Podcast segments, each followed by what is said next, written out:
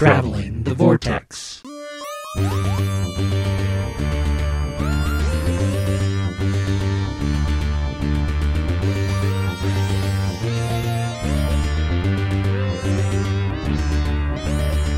We've joined the Doctor and the Corsair for drinks and maybe a fight, or both, in episode 504. I'm Keith. I'm Sean. I'm Glenn. How are you guys? Pretty good. How about you? Hanging in Ready there. for a drink? Everybody, yeah. Everybody's well this week and and rearing and ready to go, right? Do well. Did you guys do anything? I anything? am well. Did you guys do anything fun? I watched the Halloween Town series. Oh, I love those films. I had How never seen them are before. Really? Uh, Yeah. four? There are four. And uh, the, the the first two are, are a bit childish, but fun in that you know made for kids Disney Channel movie uh, kind of run. And I, I really enjoyed the third town, uh, the third one, Halloween Town High, uh, and uh, thought the Return to Halloween Town, where they go to college, was rather abysmal. yeah, that, that is the weakest of the series.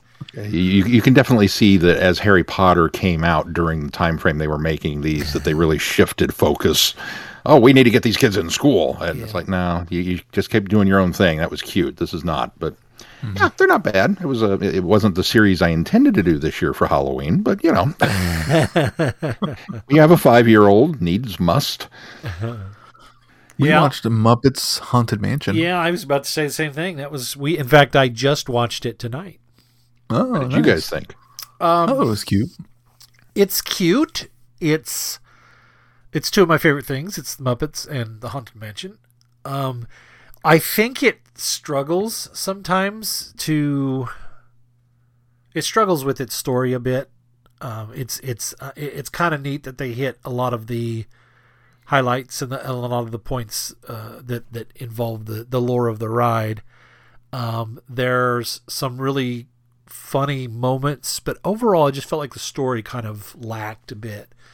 Um, I also felt like Gonzo wasn't quite on his game, and that's Dave Goelz doing Gonzo, who's been doing it from the beginning. I think he's the only one left um, that actually does the voice of the character he started with.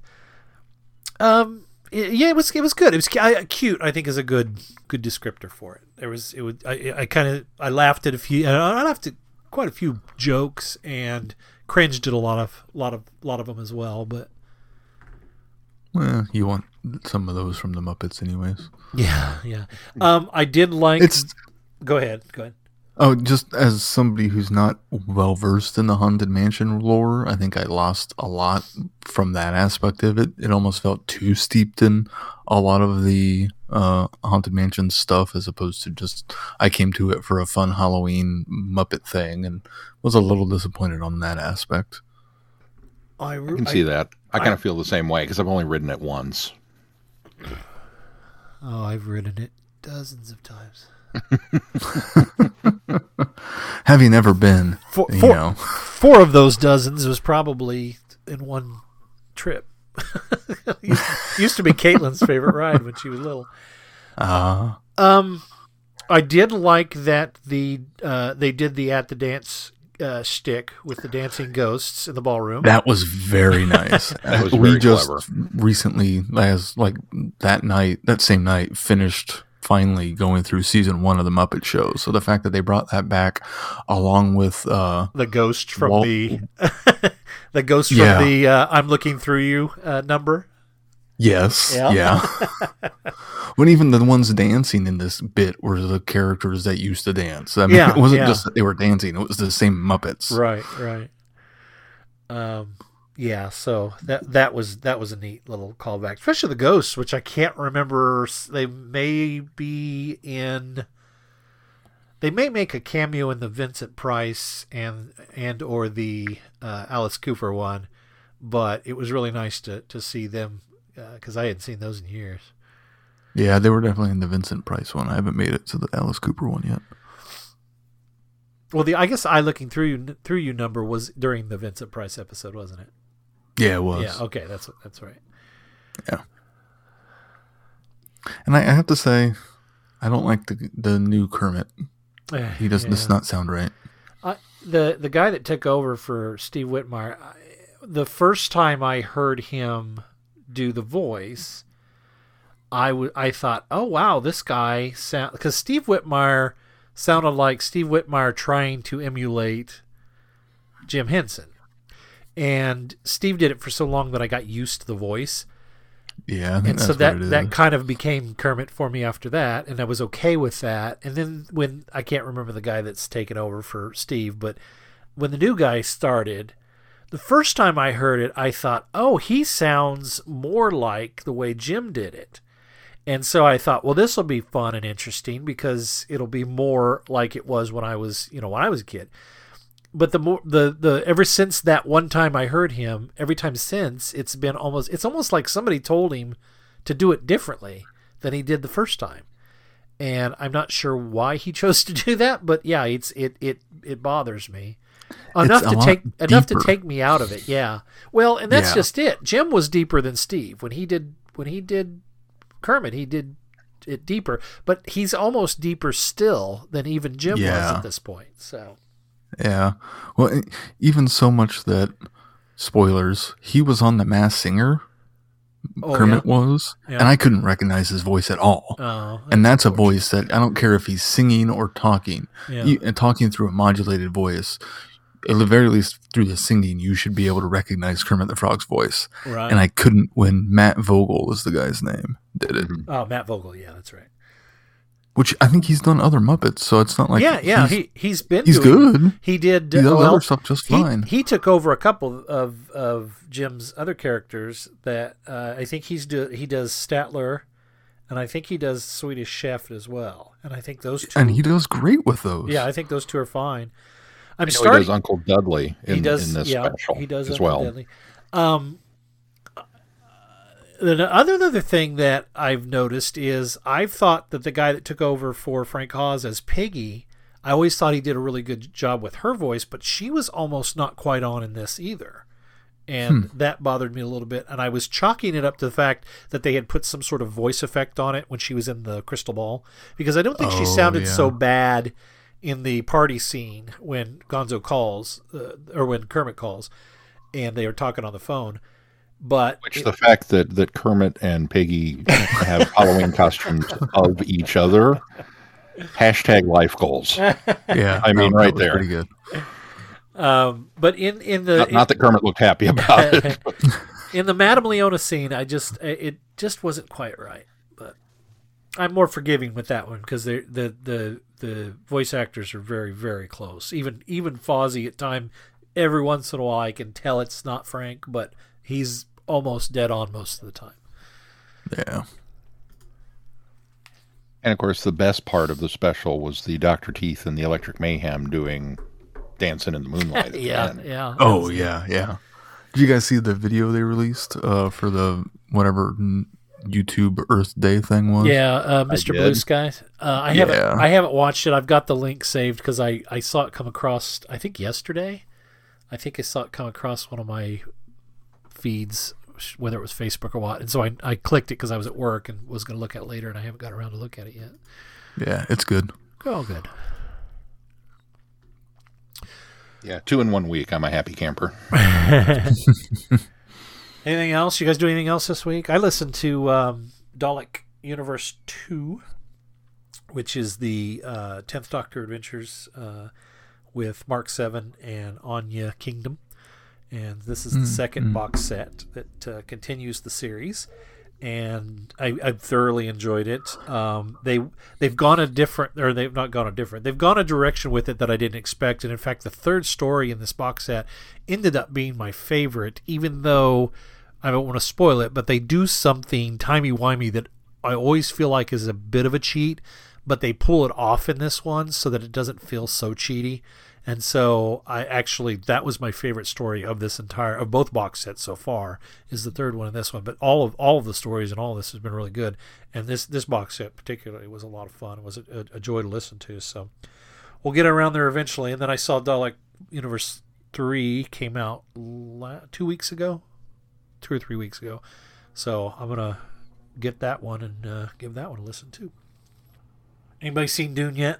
I haven't, but Not yet. not yet. And we, we, we are struggling with the I really, really, really, really, really want to go see it in IMAX, and yet we do not have the available time frame to go see it in IMAX. so I, I, I suspect we are going to wind up being oh breaking down and seeing it in uh, probably on HBO Max. Yeah, I and was gonna say, that's- making a trip to the theater later. That's that's my plan is to watch it on HBO Max, but I haven't even had time to do that yet. So we did get out to see uh, No Time to Die. yeah, how's that? It's quality. It is. It is very, very good. They do an excellent job of kind of wrapping up the uh, five movie Daniel Craig story arc. Um, a- again, uh, which it was an interesting experiment. I don't think I, w- I- I would like personally. I would like to see the Bond movies return to a standalone kind of format. Um, I, I don't think that I need a lot of plot carryover. You know what I mean? Uh-huh. but they do a good job with that. Uh, it, it's got some some excellent performances. It's got a, uh, um, a really surprisingly great soundtrack. I was astonished at uh, when they said Hans Zimmer was doing the music. You know, Mister Bois. I thought, oh, he's going to do a Bond movie. Okay, and uh, no, he he he pulls off. Uh, it's much more in line with a uh, oh, what's his name, John Barry, kind of. Uh, Oh, really? bombastic. Yeah, it's it's it's it's pretty cool. Uh, and there's some absolutely wonderful wink, wink, nudge, nudge moments for the long term fans, which I won't get into at the risk of spoiling anything. Okay. And I will say that um, now that this run has concluded, it is much, much easier for me to be able to pick up the five Daniel Craig movies and set them down over here in a separate universe Yeah. As far as their continuity goes. Oh, I did that a long time ago. I, I, I, you know me. I'm Yeah. like you, Glenn. I continually struggle to try and make everything I fit, know. and uh, these don't. So No, they're yeah. they're their own thing now. Yeah. I, I, I, I, I just came to that. I just came to that conclusion from my, my own self because yeah, you're right. I, I try to make everything fit, but just the the Daniel Craig Bonds have never felt like they fit in with the rest of the continuity, and so I've always Yeah. felt I've always felt okay. This is a different universe Bond. So But no, it's, it was it was very good. I enjoyed it immensely. It's it, I don't know that it's quite as good as Skyfall. I think Skyfall is still my favorite of the Craig uh, run, but it would probably be just a half step below. And it's you you should be prepared. It is much more of a political spy thriller sure. feel than an action movie feel. So don't go in expecting. I mean, of course, you know they blow up lots of stuff, but it's a Bond film. We're not going to get away from that aspect of it. Well, I'm hoping to get out this week and see it because I'm, I'm I've been super excited for what a year and a half now to see it. So yeah, that was the other thing. I was really worried seeing that trailer over and over and over again as it kept getting bumped to another date and another date and another date, and I was kind of like, man, I feel like I've already seen the movie. And then it opens and the, the the big motorcycle chase car with the machine guns and the lights that whole bit that feels like it's kind of the finale that maybe they're spoiling all of that's right at the beginning. Oh, i was like oh we're doing this now? Okay cool. Because that means all new stuff later. Yeah. so yeah it, it was it, i gotta give my, my hats off to the marketing department for uh for pulling that one although i have to take my hat back from the marketing department for giving us yet another blase daniel craig movie poster yeah, yeah, yeah. the, the Bond Bond movie posters used to be cool. They used to be something to look forward to and exciting, and now all of the Craigs are. Here's an image of him with a gun, maybe in a suit, maybe in the tactical, uh, you know, turtleneck. With the title Usually wrapped around his- him, and that's pretty much it. Usually with his head cut off. You know, that's about it. Yeah. But no, it was uh, it was quality. Good. Anything else? Well, let's move on to news. Oh wait, there really wasn't any news this week. We did get the uh, second Two title. episode Yeah. Oh well, that's true. We've gotten two episode titles since we recorded. So, uh, chapter one, the Halloween a- apocalypse, and chapter two, the war. Uh, it's not the war. I guess it's just War of the Sontarans. So. Oh, boo! It needs to be the War of the Sontarans. I don't know. I kind of like War of the Sontarans, but it rolls off your tongue better than the War of the Sontarans. Yeah, but that's that's, only- that's only a one, Doctor Who title. Well, yeah, yes and no. If it's of If the if it- something, it's a Doctor Who title. Right, right, exactly. I was going to say if, it, it's true. something It's if it's a- if it's a if it's a first or second uh, Doctor title, then it would be the War of the Sontarans. But once you get into the Pertwee and the and the Baker era, then it's it, you know they drop the the quite frequently. So- that- that's true. Yeah. And we get an official Halloween special. yeah, right. Yeah. And I, I, I will I will concur now, or I will I will concur. I will back off on my statement that I made last week, Sean, that I don't feel like this is going to be a six parter in the traditional six parter, because when you say chapter one and chapter two, that just says six parter. so I, I'm going to give it to you. I think it'll still be a little more you know short form storytelling with a link, but I think that they've pretty much definitively said, yeah, this is a six part story. We open with chapter one. It's like, ah, okay. Right, right. Well, I'm excited. We're uh, just about six days out, so. All right, well, let's move on to our reviews. We're going to do Missy first, since we're wrapping that series up. yes, let's do that. Yeah. Right. I don't have a synopsis. Well, Titan I- did not include one in our graphic novel. Aw. So where we left off last time, Missy was escorting the master, the Delgado master, around time looking for a key that would unlock a door that would reveal a piece of the key to time. So she needed a key to get the key. And was taking him through all of these other incarnations and uh, exploits of other masters fighting other doctors and cl- taking claim for all of the doctor's moves quite poorly. And we kind of wondered when he was going to catch up to her. And in this issue, he finally did.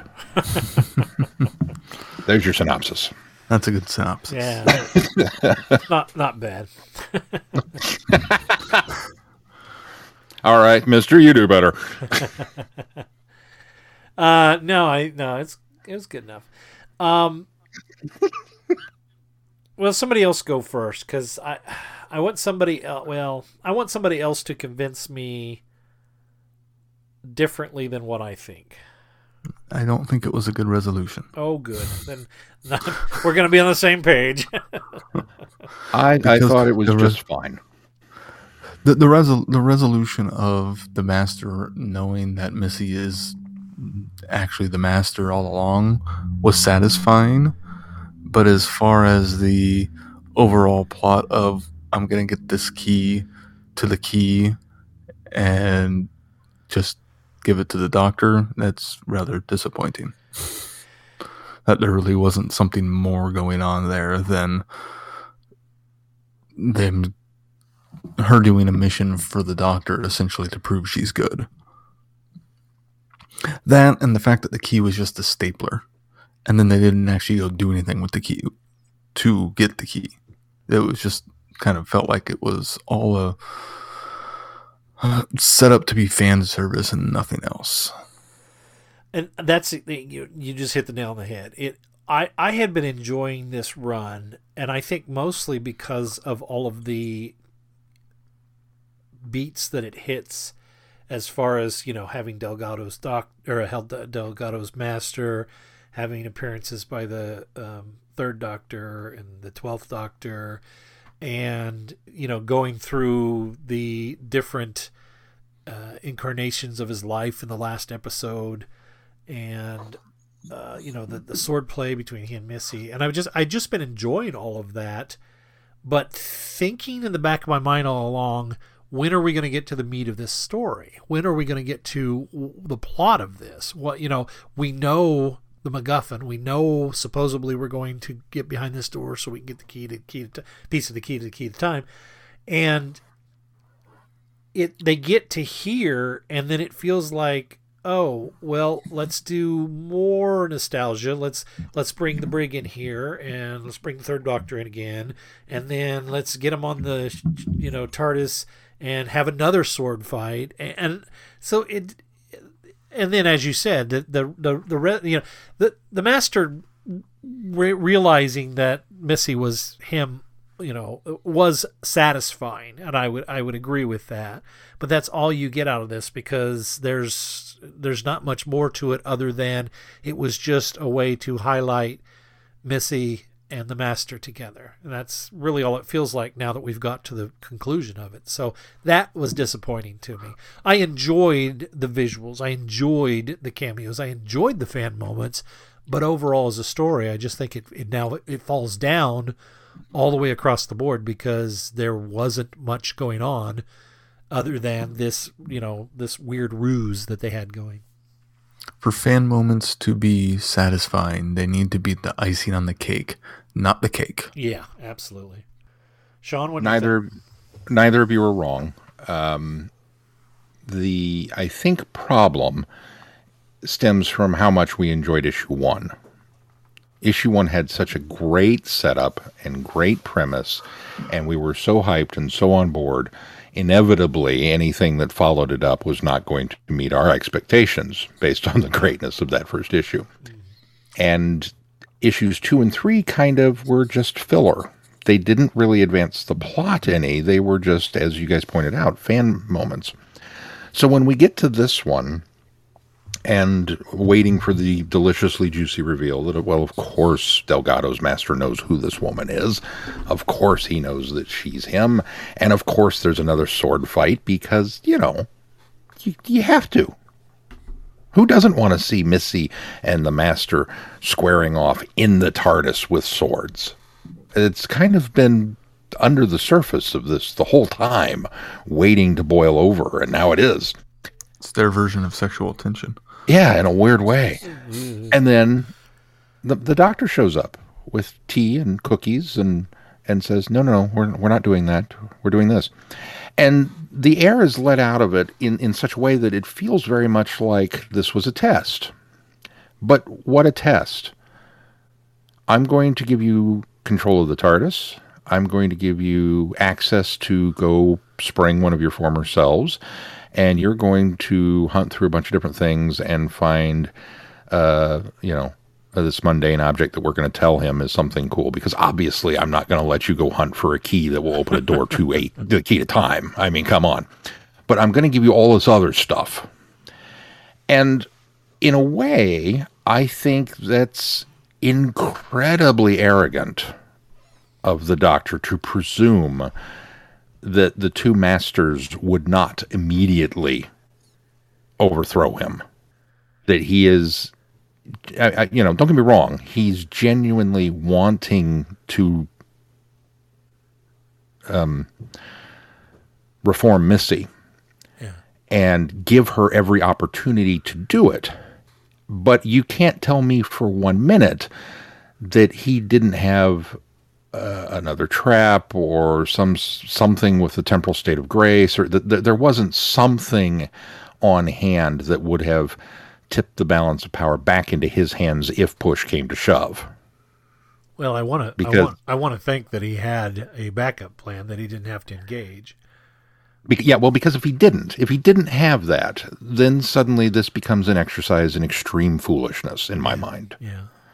You know, it's like, oh, I'm going to reach down and pet the crocodile and just bank that he's not going to bite my hand off. Right. Uh, that seems like a good way to lose a hand. I mean, you know, and, and if you succeed, well, okay, I guess good on you. Would it work a second time? You still don't know. And, and and Missy is very much like a crocodile sitting in the water with just her eyes poking out with some teeth. I mean, that's that, that's a very apt analogy, I think. But if he had a, a trap or a, a reversal or, or something, well, then it feels like he doesn't really trust her either. Yeah. And the whole exercise is is moot because you're just giving her busy work to see if she'll obey you, which is not the same as trusting her. Yeah. And so that that whole segment just and, and and don't get me wrong, I don't know how you write that. I don't know how you come up with a satisfactory thing. I, I think that's why that particular run of the series, you know, we were kept very off balance with it because honestly, I'm not sure Moffat knew how to do it either. Yeah, yeah. How do you build this up to a satisfactory resolution where, you know, this absolutely evil character is given some leash, but not that much without, you know, flipping the table? And then you get to the end, and okay, well, it has a satisfactory ending in that case, but we didn't get to see the mechanics of how it worked. This is a chance to open it up and look at the mechanics of it and suddenly realize, oh, I didn't need to see the mechanics of that because it, it really kind of ruins the illusion there. Yeah. So, as much as I loved the first part, I, I can't say I was that disappointed in the last, but it really just kind of was like, yeah, it ends how it kind of needs to, and and and it ends. And thank goodness it was only four parts as opposed to a whole lot more padding and running about in the middle that we didn't need.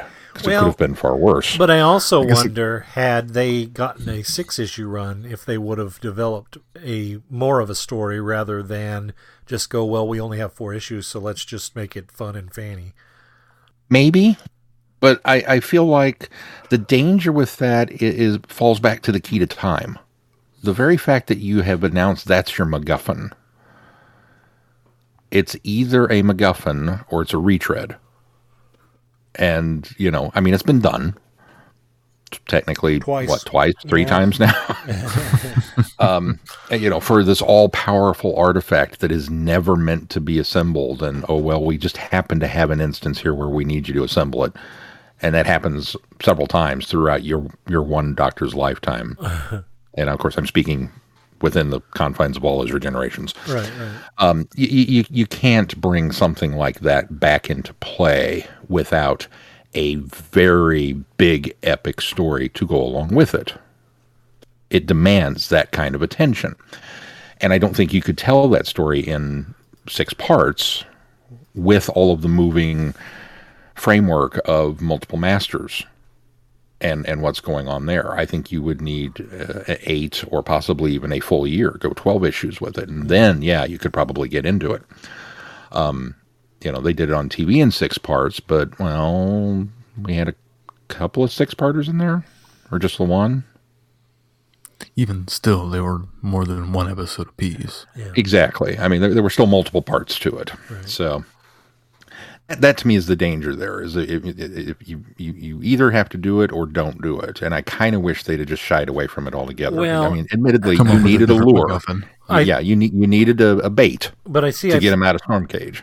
I think that that's the the key the key should the key of time uh, key to time should have only been the it should have been a perceived bait and then they should have went somewhere else with it. You know what i mean? They should have had a different story something else to resolve that that's just a ruse in order to to entice him and get him on board and then yeah, see that would have been wonderful if they you know oh it's the key to time and he gets all excited and you get out of storm cage and then it's like yeah. oh probably we're and, and after that are you nuts and that's what i mean about that's what i mean about um, if they'd give him maybe six issues as opposed to four maybe they could have done that used the key as the okay. bait and then you know went off and did something different and original and given us a little more meat to the story rather than the fluff that we got. Yeah, that performs both duties then because you get the fan service with the name drop and then you get the rug pulled out from under you. It's like, no, we're not going to do that. Right, right. They also could have just cut down the escape issue and still kept the whole issue of fan service of the back history of, you know, visiting the Master's timeline and giving us more plot instead of spending so long to escape out of Storm Cage. You could easily cut to a, and they escaped. Easily. Peasy. No problem. Yeah, yeah. I could easily believe that two Masters could escape Storm Cage. No problem. I. Mm, Considering how easy River does it all the time, well, that's Two just it. I, it's not an issue. Storm Cage is meant considering one this, has a TARDIS. You know, it's meant to be this big impenetrable. Nobody escapes from Storm Cage, and the fact that River does it on a weekly basis is kind of a ha ha ha. Isn't she special? And yeah, well, the Master and two of them eh, should admittedly also have no problem. But the fact that they entrust the Master to Storm Cage, I think, does say something for the defensive capabilities of the system and, Well- and you know its ability to keep people locked up. And I don't know that I wanted it to be that easy. Keep keep in mind though that this is Delgado's master, and he didn't spend much time in Storm Cage at any point because we saw him at various points in the Third Doctor's time. So obviously he got out after Missy had broke him out once. He got out again. Yeah, and, that's and was able to return and, and, and play foil to the Doctor some more. So I don't think Stormcage held him for long anyway, even by even without Missy's help. Well, and Delgado was such a master of. Uh, I, I heard it described once to describe Hannibal Lecter. They said you've heard the expression "poetry in motion," and Hannibal Lecter is poetry at rest, because there's something very still fluid about the way that he doesn't move. Yeah. And I kind of have always, ever since I heard that, when we go back and watch a third Doctor story, anytime Delgado's in jail, that's what springs to mind. I genuinely kind of believe that if he's locked up somewhere, it's because he wants to be. Mm-hmm. I don't really care what the plot is presenting us with. he he just exudes that, yeah, I need a break, and I'm going to sit here and read my book and do my thing and plot a little bit. And is it Tuesday yet? Nope, can't escape yet. Okay, you know, he just I don't know. He he gives off that vibe, so I didn't mind it. I also because we gave the first issue such high marks because of how fun and adventurous it was getting out of Stormcage. I'm totally okay leaving that one alone. Well, But no, oh, I agree that the rest of it could have Storm been Cage was issue two. Like issue one ends with them in a fight. Oh, that's right. Yeah, they didn't. They still didn't get out of Stormcage yet, did they? Yeah. Yeah. It was two full issues. Yeah. And they almost needed longer issues, I think, to probably do the story justice in four parts. So That felt I could the see. Issues were a little quick. But Titan comic issues tend to be a little shorter than like a Marvel. Well, it's funny that we say that fairly frequently, and I, I'm, you know, because in our minds, well, yes, you can just requisition a couple extra pieces of paper, right? That's true. It's like television. Add hey, four Strictly Come pages. Dancing. You don't mind if we run five minutes over this week, do you? not, not a big deal. We're just gonna we're gonna eat up that commercial slot. Okay, thanks. All right. Now, it was enjoyable. It just kind of fizzled a bit. All right. Well, let's move on to our next set of comics because this is actually uh, the 13th Vo- Doctor Volume 3. Um, but it collects, I think, four issues together. Or is it three? I can't remember for sure. 9 through 12. So, four issues. Old friends. In this swashbuckling installment, the Doctor and her fam, Ryan, Yaz, and Graham, get caught up in the escapades of infamous rogue Time Lord, the Corsair. Accused of a crime she didn't commit, the Doctor becomes involved in a daring heist with her old friend in order to retrieve something valuable for the Corsair's mysterious benefactor. Sean? I, I, I kind of want to give it a bump, bump, bump, but it kind of suffers from the same issues. I think. Really? I think this is a head above, a head above better than the Missy one. It's, I think It is. I think it's a head above better of the Missy one, and it complete. It's it's it's tons better than the preceding volumes of the Thirteenth Doctor that we've read so far. Well, you And guys go it Ties up that storyline. Yeah, yeah. Um, I like it because we get some of the uh, background of the Corsair, which we haven't seen before. Um, I think there has been other um, allusions to her anyway, or he or her, they. Uh, anyway, in in material since Neil Gaiman's story, um, but was it the Doctor's wife? Is that was that the Yeah. yeah. Yeah. So you know he he he invented her, and then uh, we got it. We're getting a chance, I think, to explore the character in the comic. Um, I think is good. Uh, she comes across as a Captain Jack Sparrow mixed with Han Solo mixed with uh, Lara Croft. Um, but I, I really liked that about her. I think it was it was it, was very neat. I think I love the setup of her setting up the the doctor uh, and uh, the the group that's holding the space whale. I can't remember what the name of the species was or the race, but It was a weird, unpronounceable one. yeah, um, I like the fact that she set her up in order to you know lure her in so that she could help her, uh, uh, you know, rescue the, or not rescue. I, yeah, I, I suppose rescue. Um, Liberate. yeah, liberate. There you go. Uh, I like the fact that she was duped, and I love the big surprise that with the collector being the one that she's actually working for, and unknowingly knowing, you know, she doesn't know who he is, obviously, which that was a relief because I kind of wondered if she was in league with him when when they reveal that it's a collector. But I I like the fact that she just answered a want ad and just had trust in the fact that he was he was going to take it from there and and and you know free Willy. But uh, I thought that was a neat revelation that it's an earlier version of the of the collector or the, the hoarder, not the collector, the hoarder. Yeah. And uh, I like the fact that we bring back the the two that which now I'm actually we had the the the the, the scientists that turned turn that turned time agent. Uh, we had them show up in volume two in that story. And I think we all agreed that, okay, what are they doing here? It feels like they were very unnecessary. And it was like, oh, we just felt like we wanted, hey, remember these guys. And that's how it very much felt.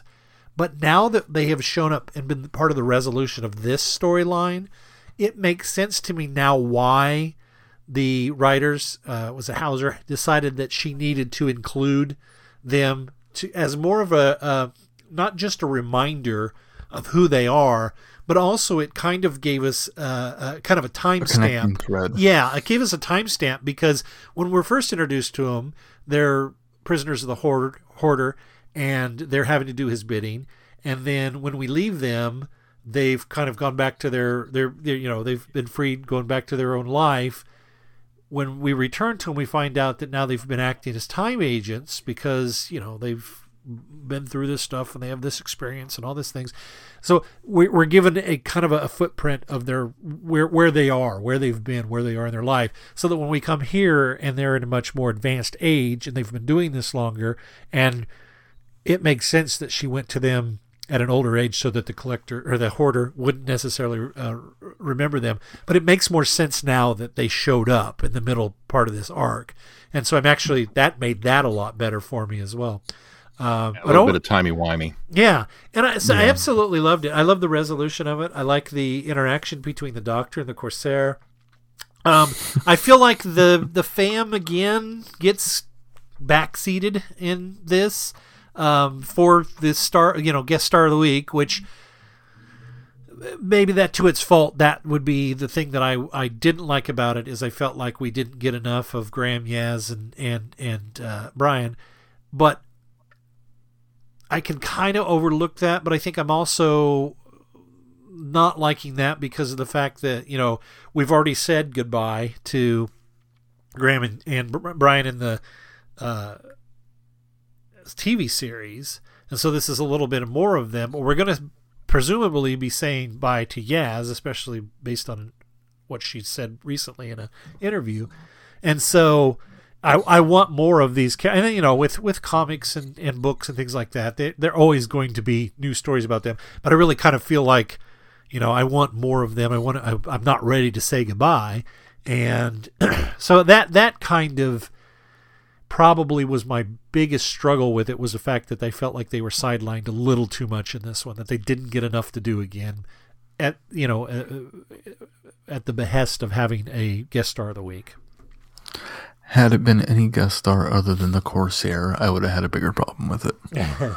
but because the Corsair was so well written and pretty much spot on for how I would have imagined the Corsair to act, um, I was completely okay with them being a backseat because of those things of we said goodbye to Ryan and Graham and we are going to get more Yaz in the future. So I I feel like my my storytelling with Ryan and Graham is complete. I don't necessarily need more stories with them as much as I enjoy them.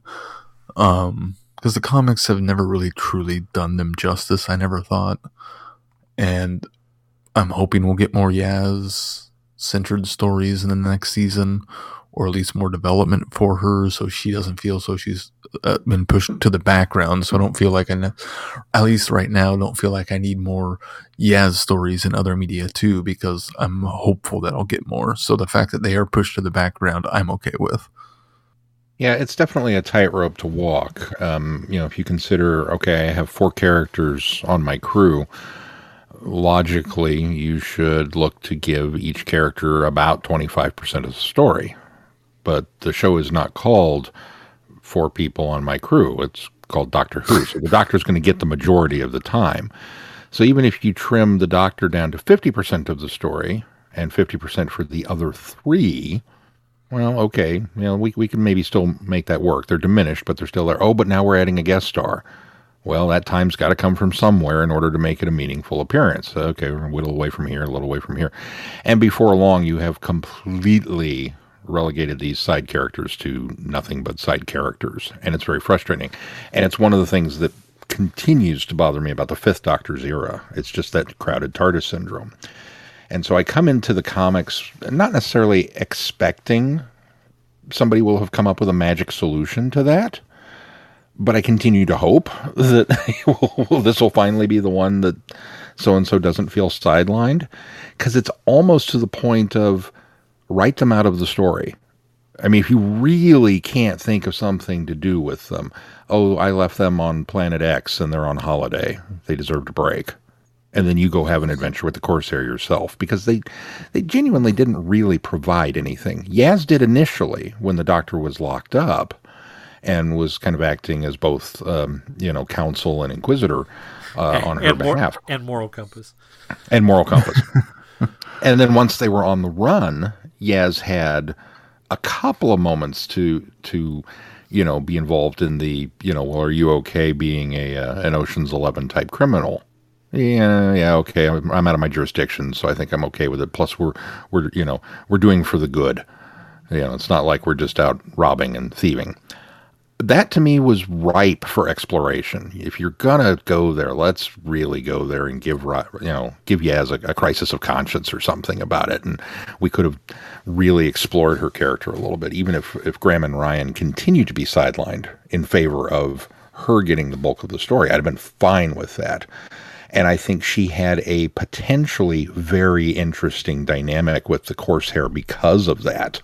If if Yaz had come down a little harder on her law enforcement side of things and a little less on the oh you're fun so I'm going to let it slide, I'd have been curious to see where that would have gone and where that would have put the doctor, you know, on on the scale of, well she's not wrong, you know, so. Yeah, yeah there was there was all kinds of stuff there that could have happened that didn't. And again, it's a comic. I understand that we've got to hurry up and get to the pretty pictures and the and the action sequences.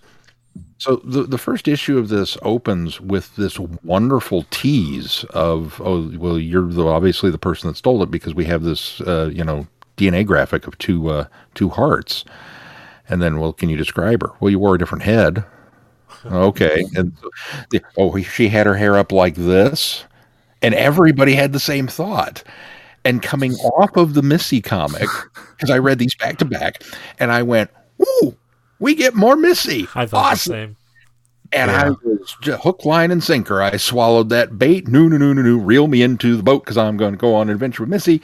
And you get there, and here's her ship. It's like, what is that? Okay, that's a different look, but I can totally see Missy in a pirate outfit. That's going to be awesome. Okay. And we get into the bar, and there's this woman standing up against the bar, and the line is revealed the Corsair. Ka-chung! As my jaw on the floor. and it suddenly went from being about an eight on my excitement meter to an 11 and a half. I was like, oh, now we're on, oh, this is going to be good. Okay. So we dive into, you know, the, the rest of the story. And much like the Missy story, the setup was fantastic and then didn't quite deliver. It was fun. I loved how, you know, as you said, Glenn, that she she's kind of a mix of all these things. I was thinking more along the lines of, well, in some ways she really is kind of like Missy because she's got the not evil but morally ambiguous compass. Mm-hmm. Uh, um, and you never knew what she was going to do. But then she also had a, a bit of River about her, mm-hmm. uh, because this is somebody that you know not only I got I very much got the sense in this that the Corsair and the Doctor may have been more than friends at one point in time in the past. Uh, maybe, Maybe so. Yeah. Maybe it's Yeah. just me, but that. you know, I, I think it was open for interpretation, and I'm fine with that. It's it's you know, the Doctor needs some some some more companionship of that nature in my mind. But so so there was that element to it, which was kind of wonderful, and I think that was probably what was springing the river to mind, along with her her mm. kind of carefree, mm-hmm. blasé mm-hmm. attitude, and again that that moral ambiguity about. And I liked the fact that she slightly butted heads with the the, the rest of the group, um, and kind of had that Missy routine of uh, your name is your other human. I don't know you. You know, okay, fun stuff. Uh, you know, hitches on board the TARDIS. We set up this grand plan that we talk about, but then never utilize. I was, I, I, really kind of got on board for the heist movie. You know, I was like, ooh, okay, yeah, we're gonna break into a vault. No, Well, it, it happens. It just most of it happens off page. Yeah, it, it- it's kind of a, and then they fight. No, I, I you know, they escape Stormcage. No, I wanted to see the the mechanics of how you were going to do that. And then we get another great reveal of what they're in there to steal: a star Well, whale. I- Ooh, let, Yeah. let me stop you there because I, since you're kind of progressing through this, let me jump in here. I do like the fact that the doctor, at some point, is is you can tell she's trying to decide if she wants to help the Corsair, if she wants to actually go on this trip, and we have that quick little interlude where she goes to the locker with the uh, the, Oh, yeah. the cube and she pulls it out and then she remembers the you know when she found the cube uh, uh, on uh, house uh, was it, I suppose it was a planet it was an asteroid on the you know asteroid house. And she's you know she we, we we get that replay in her mind of that kind of flashback to the 11th doctor story. And then she puts it away and then she goes in and that's when she starts saying so what you know what so what is it? What do you have in mind? So that was a neat cutaway. It worked well as not only a justification for why the doctor makes up her mind. yeah. You know, be the, you know, I'm going to spend some time with my friend.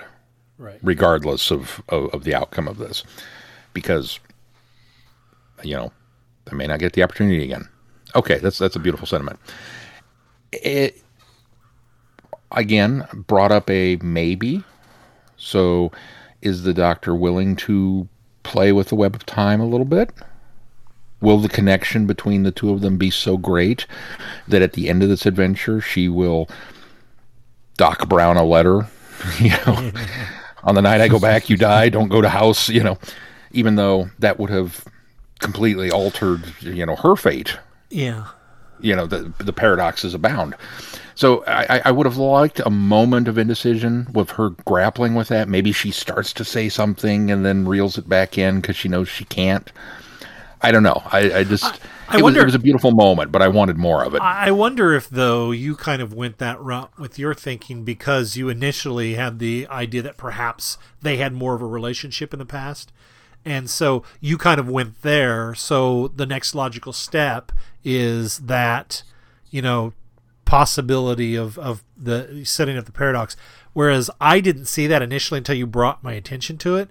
And so I didn't see that being a problem. I, I felt that this was still in the doctor's purview where she could have this moment with somebody and then move on. So I, I can see why you kind of went that direction with your thinking. It's very possible that that's tied in with it. But um, so then we break the star whale out, only to oh, everybody got captured off screen, and uh, we need to leave now, and we'll go back and pick them up later. I promise. Okay, so we go and drop the thing off, and oh, it's the the, the I keep wanting to call him the collector. Order. The hoarder. If I say the collector, it brings up a totally different guy. right. So, oh, it's the order. Oh, big. Wow. Okay. That's kind of a cool reveal. I like how this is, you know, we're, we're going to see this. And then very neatly wrapped up with the return of the time agents. And I liked that. And then we go back and break them out of prison by, well, yeah, we just, again, kind of off Don't really screen. have to break them out of prison. Well, they- that Yeah, we just, she we just materialize around them. And Yeah, I was just saying Okay, it- you're free. it- that happened on screen. It was the, the the breakout happens technically on page, but you're right. It was more simplistic than it than it could have been. And and that's it. It's simplistic is probably the word to use. Be- Everything that happened in this story was, I, I don't want to say dumbed down, but it was watered down to the point where because we needed those pages to have the Corsair being more flamboyant Right, and exciting right. and, and stuff like that. And again, I don't necessarily mind that from the standpoint of if you're going to do the Corsair, do the Corsair. It's kind of like bringing Captain Jack back in the in the holiday special and, they're not, giving him doing anything to do. it. Yeah. Exactly. I mean, if you're going to do it, let's do it. And so they did that part of it right. It just feels like that came at the expense of other things. And I kind of feel like the writer maybe didn't know where to go with the Corsair once she was unleashed.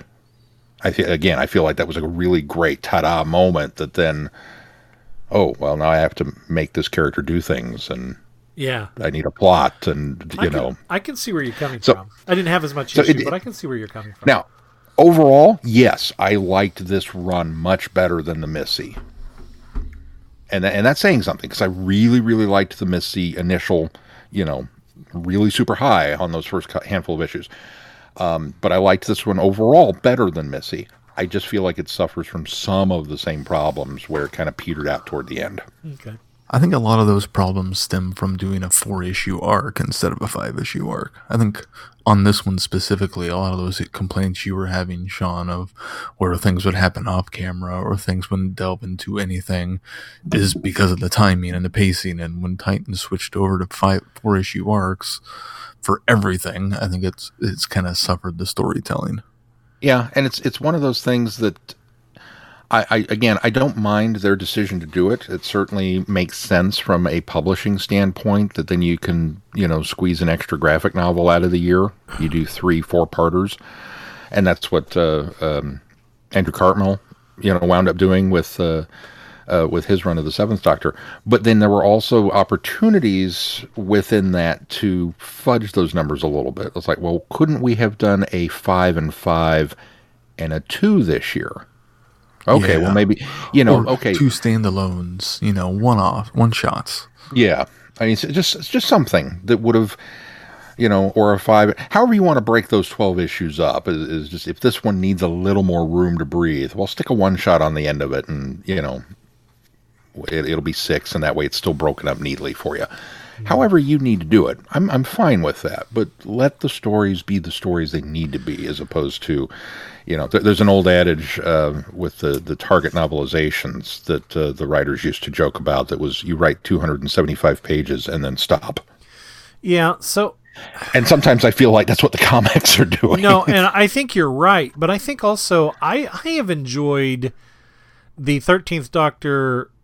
That that's what I've liked about the Thirteenth Doctor stories, is we, they are only four stories, and I think because what they've done is they've tightened up the writing, they've tightened up the story, they've tightened it up so that I I know in in the uh, spe- specifically the tenth Doctor and some of the eleventh Doctor's run, I really kept feeling like they were dragging it out. It, there was a lot of times that I felt it's so dragged out, and I think you guys are right that, that five issues isn't too much. But I think with the four the four. I think the four four and four has really forced the writer, and most of these it's Houser that's writing them, but has, has really forced her to kind of tighten up the writing. And I felt I, I disagree with this when I with anybody saying that this one needed to be longer. I felt the balance was there. Yes, I agree with Sean that there's a lot of off-page things, but I think because of the fact that, as you said, we're, we have to focus on the Corsair and the relationship and things like that. That eh, I think that's where that was done relatively well, is that we did that off page because who needs to see some of that stuff when we can, you know, sacrifice that kind of stuff for more of that interaction uh, between the Doctor and Corsair and also utilize that to our benefit in the comedy of the piece that, that keeps it light enough when you know they're materializing around them. And and Ryan realizes that if they had been a you know a foot shorter that they would have materialized without their heads you know. I just I, I, I thought the writing was was tightened up in this one and the balance was was pretty good as Yeah, no, far, I don't as far disagree. as It's- it- pacing as far as pacing and it's it's one of those things where if you go into it knowing that you know we have uh, however many pages these are 28 pages Um, okay, well, uh, they're going to have a bar fight. Well, okay, you know, in order to properly portray the action, that's going to be at least two pages. Okay. Oh, then we we've got this uh, you know extended heist sequence. Well, okay, that's going to be 26 of your 28. Okay. Well, then we've got uh, and you start realizing pretty quickly that in order to properly draw and plot these things out, sacrifices have to be made just because of the nature of the beast. Now, there's a part of me that as a comic reader, well, I I kind of want the action. I want the splash page and the you know look at us firing ray guns and doing cool things that you can only do in comics. But then the other part of me is like, no, no, no, I want the character interaction. I, I don't read these things for just the mindless color. I want the, you know, the doctor brooding over the, the, the message cube and, mm-hmm. uh, you know, those kinds of things, which are much quieter uh, you know moments that yeah they can be done in smaller amounts but when you start to no we're going to do this whole thing with the corsair and you add more of those moments in you cut out more of the action and it happens off screen mm-hmm. so you know it's a balancing act totally for sure i'm not oh, saying that uh, and once again, I, I, I, do not besmirch the uh, the fine people over at Titan because they are. Uh, I, I, have enjoyed the Thirteenth Doctor comics honestly better than I've enjoyed the Thirteenth Doctor show at this point. um, maybe with a handful of exceptions. I, I think the because even I, I, don't think we've had a stinker issue of the Thirteenth Doctor series yet, but we have had some some episodes that were pretty ripe. So, so they're they're they're doing a, a very good job over there. Yeah.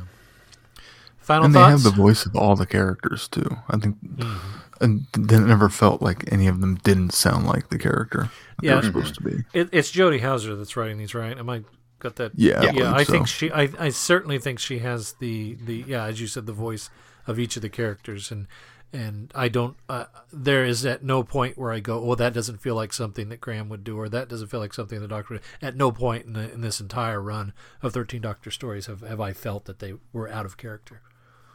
She's told you about the running. Yeah, it's her favorite bit. I uh, I have to uh, give a line. I when when it was revealed to be the Corsair, uh, a line from um, Count of Monte Cristo leapt immediately into my head. Uh, seeing her standing there, which if you guys have not seen the 2000, I think it's 2002, uh, Kevin Reynolds directed one with uh, Guy Pearce. I cannot recommend it enough. It is such a fantastic film. Uh, but just after Edmund has escaped his imprisonment on the island, he's, he's washed up ashore and he's discovered by a band of pirates uh, and uh, Luigi, the the pirate king, is explaining that well, you are you know you have the chance to endear yourself to me because we got to you know kill this guy because he tried to steal from us, and that's Jacopo, and I want. Uh, you know, they, I, I need to kill him because I've told the crew that you know this won't be tolerated. But some of them really want me to show mercy. But if I show mercy, then the other half of the crew will, you know, it's not going to end well.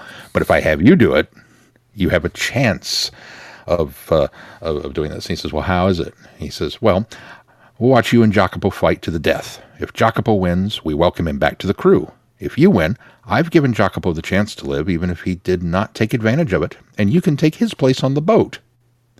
And Edmund says, "What if I win and don't want to be a smuggler?" And Luigi replies, "Then we cut your throat, and we're a bit short-handed." and Edmund replies, then I find that smuggling is the life for me, and I would be delighted to kill your friend the maggot. that is the line that ran, the whole exchange ran through my head when the Corsair is standing there leaning up against the bar. It was like, that's who this person is. it, it just clicked instantly. Uh-huh. And I was thrilled that the rest of her interactions throughout the comic bore that out. didn't, didn't let you down. nope. It's one of the few times is like reading a book or ba- judging a book by the cover. Is like, yep, N- nailed that one. so that that was an added bit of fun for me. All right. Well, Sean, what do we got coming? This ought to be easy. What do we got coming up on the schedule? Doctor Who returns. Uh, uh, uh, alert! New show incoming. Uh, yeah, if you haven't heard, uh, the show is back next week uh, on Halloween with the Halloween Apocalypse, Chapter One, uh, or Chapter One, the Halloween there Apocalypse. I got, to do it in the right order. Yeah. And uh, so we will, of course, uh, be continuing our run of weekly reviews as we go through the new season of Doctor Who, along with a new contest. Um, for those that uh, you know have been following along, uh, you all know that uh, the new season is kind of overall called Doctor Who Flux. And though they spelled it wrong, they kind of missed a, a, a trick there. But uh, we we uh, once again have uh, teamed up with our friends over at Looney Labs because they have sent us a, uh copy of the Doctor Who Flux game, and we thought, well, what better opportunity to gift this to a lucky listener out there than to uh, you know tie it in with the new season. So what we're going to be doing is every episode when we come on, we will reveal a keyword and it will be your job as the listener to send us that keyword showing that you listened to the episode uh, uh, to one of our social media platforms, and we'll give you all the details uh, each week as we go. And each entry is an entry to win this uh, this Flux game. So you can look for that, and good luck. And of course, you can continue to follow updates on travelingthevortex.com. And if you get any value out of this podcast, why not consider putting some value back into it? You can do that by becoming a patron and clicking the Patreon link on our uh, site and consider supporting us. And thank you to those who already are. And we have been discussing some options and some ways to give some patron exclusive content. So I'll be sure to uh, look into that and uh, look forward to that in the future. Also, be sure to consider giving us a five star review wherever you subscribe to this podcast and make sure you join in the conversation on our listeners forum. I'm hoping that that uh, will become quite active when the series starts and people are chatting about the episodes. No spoilers, though, please. No spoilers. Or at least include a spoiler flag. Yes, absolutely. So, until next time, if there's uh, nothing else, until next time, I'm Glenn. Sean. I'm Keith. Cheers. Good night, everybody. Be seeing you. Thanks for listening. You have been listening to Traveling the Vortex. Doctor Who and all of its associated programs are owned and trademarked by the BBC. No infringement is intended or implied.